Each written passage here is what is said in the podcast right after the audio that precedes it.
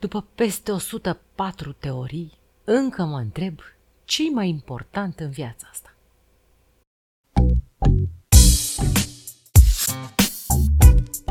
Teoria lui Teo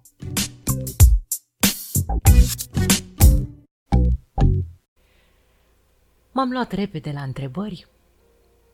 Acum câteva clipe zic, păi Teo, la 104 teorii cât ai făcut tu până acum, de te dai tu isteață, dacă te întreabă cineva repede, ce e cel mai important să ai în viață? Tu ce răspunzi? Bună întrebare. Primul lucru aș zice că cel mai important e să fii sănătos. Corect. Fără sănătate nu poți să faci nimic. Sănătatea te face fericit. Să poți să mergi oriunde vrei, când vrei, să te întâlnești cu cine vrei, să faci lucruri pe care ți le-ai dorit pentru că ești în stare să participe alături de oameni dragi la expediții, la... pentru că poți, e foarte important. Înțelegem cu toții că ne dăm seama de asta abia când nu mai avem sănătatea. Al doilea lucru, libertatea. Pentru că dacă ești închis într-un spital, într-un mediu ostil, într-o familie restrictivă, orice formă de prizonierat, chiar și uh, prizonieratul psihic, te anihilează ca persoană. Și atunci, imediat după, liber, după sănătate, iertați-mă, aș pune libertatea. Ce aș adăuga listei? Bineînțeles, foarte important este să ai copii sănătoși, că degeaba ești sănătos și liber dacă ai un copil în suferință. Ce poate să fie mai rău? Vedeți, nu suntem foarte simplu de satisfăcut, pentru că după sănătate, libertate și copii sănătoși, ne-am dorit și un strop de prosperitate.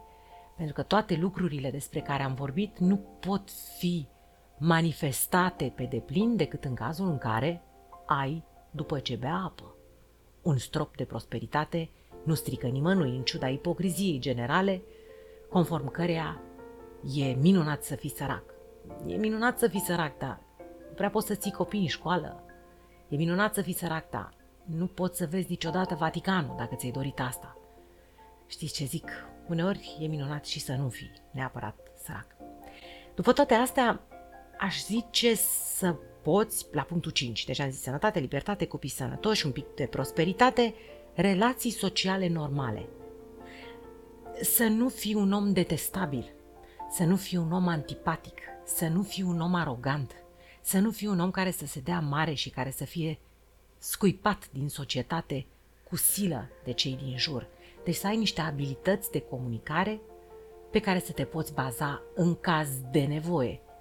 Toate valorile de mai sus depind foarte mult și de abilitățile de comunicare. Dacă tu nu știi să spui ce te doare, nu o să fii nici sănătos, nu o să fii nici liber pentru că ești închis în propria persoană, nu o să poți să câștigi nici banii, doar pentru că nu poți comunica. Nu în ultimul rând aș spune frumusețea interioară dublată de un aspect fizic decent.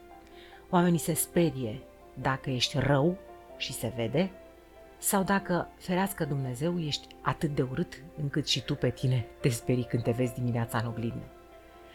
Toate acestea alcătuiesc un întreg, care dumneavoastră vi se, pare fi, vi se pare firesc pentru că sunteți în posesia tuturor, hai să le zicem, acestor calități, acestor însușiri.